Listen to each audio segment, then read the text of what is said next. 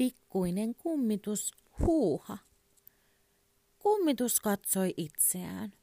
Hänen yllään oli valkoinen, lakanaa muistuttava vaatekappale. Hänen kaverillaan oli musta vaate ja hänen mielestään se oli hirvittävä. Kummitus, jonka nimi oli Huuha, halusi ehdottomasti samanlaisen, mutta hänen vanhempansa sanoivat, että se ei käynyt. He kuuluivat siihen kummitusryhmään, joka pukeutui valkoiseen kaapuun. Huuhan mielestä se oli ihan tylsää. Hän ei näyttänyt yhtään kamalalta. Lähinnä hän muistutti kävelevää pyykikasaa. Pelottiko nyt sellainen ketään? Myöhemmin, kun hän kasvaisi isommaksi, hän voisi saada lisävarusteita asuunsa, kuten kettingit tai jotain muuta. Mutta se ei paljon lohduttanut tässä tilanteessa. Huuha lähti ulos ja näki kissan. Huuha pelästytti kissan tiehensä ja hänen olonsa parani heti. Kissoja on nimittäin vaikea säikyttää. Huuha katseli hymyssä suin, kuinka kissa istui puun oksalla ja sähisi hänelle. Sitten huuha kuuli läähytystä ja juoksu askeleita selkänsä takaa. Hän kääntyi katsomaan ja lähti sitten juoksemaan niin lujaa kuin kaapu antoi myöten. Aavekoira juosta räksötti hänen perässään. Huuhaa oli varma, että sitä kiinnosti hänen kaapunsa helma, joka liuhui ja viuhui hänen perässään. Sitä koirat aina alkoivat repiä ja kiskoa. Sitten äiti oli hänelle vihainen, kun kaapu oli rikki. Yleensä huuha silloin joutui hakemaan jonkun pyykkinarulta uuden lakanan. Se oli tosi oloa. Kulkea nyt ilman kaapua. Silloin kukaan ei tunnistanut häntä kummitukseksi. Kaikki luulivat hänen olevan pelkkä henki. Tällä kertaa huuha pääsi onneksi koiraa pakoon. Hyvä juttu. Nyt hänen ei tarvinnut käydä pyykkinaruvarkaissa. Kotiin tultuaan hän huomasi isänsä postilaatikolla.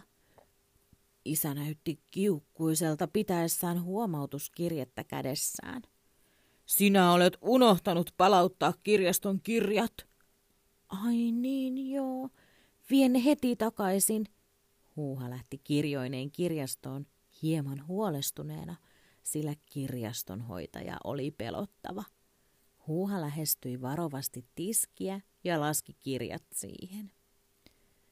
Nämä ovat myöhässä, kirjastonhoitaja sanoi ja katsoi huuhaata silmälasiensa yli. Tällä kertaa joudut soittamaan kelloa lehdenlukijoiden korvan juuressa. Mutta sehän, sehän on, huuha aloitti.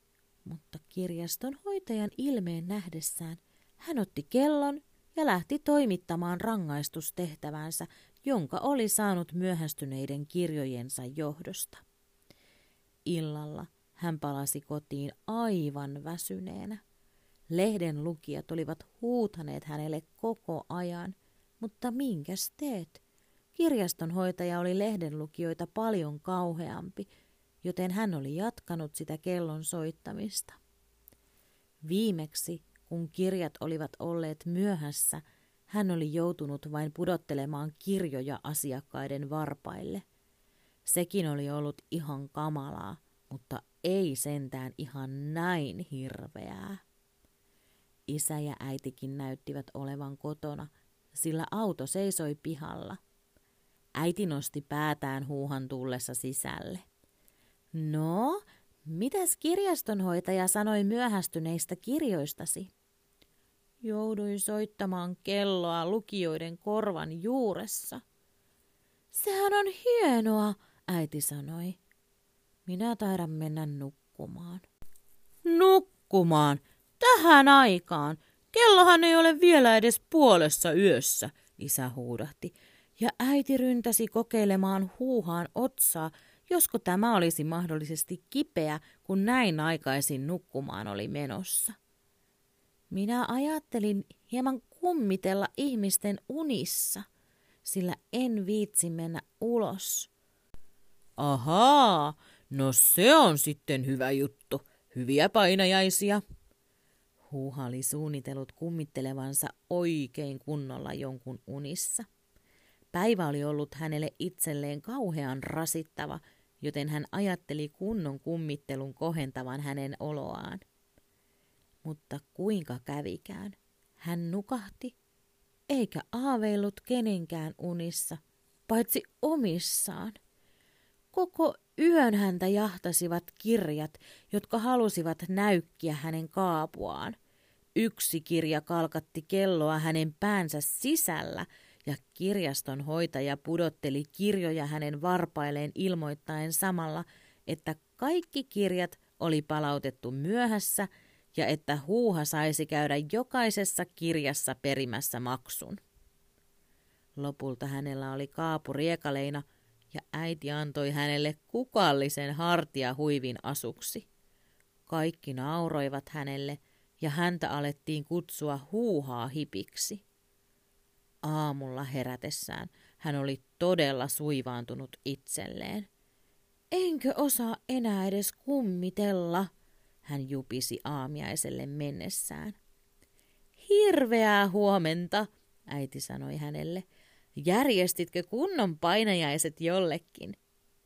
Kyllä vaan, todella kammottavat. Ikävä kyllä itselleni, hän jatkoi hiljaa. Mitä aiot tehdä tänään? Menen varmaan kavereiden kanssa sinne autioon taloon kummittelemaan.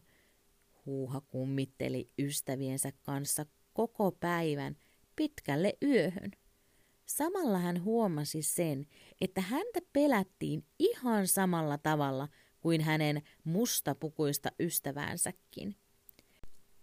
Itse asiassa hänen valkoinen kaapunsa huomattiin pimeässä paljon paremmin kuin musta kaapu.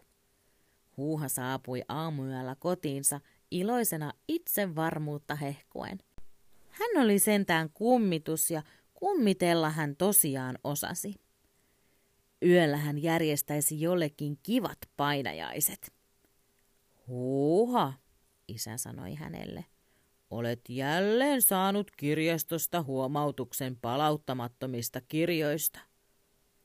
Huuhaan uudelleen löytynyt itsevarmuus valui hänen kaapunsa helmoihin.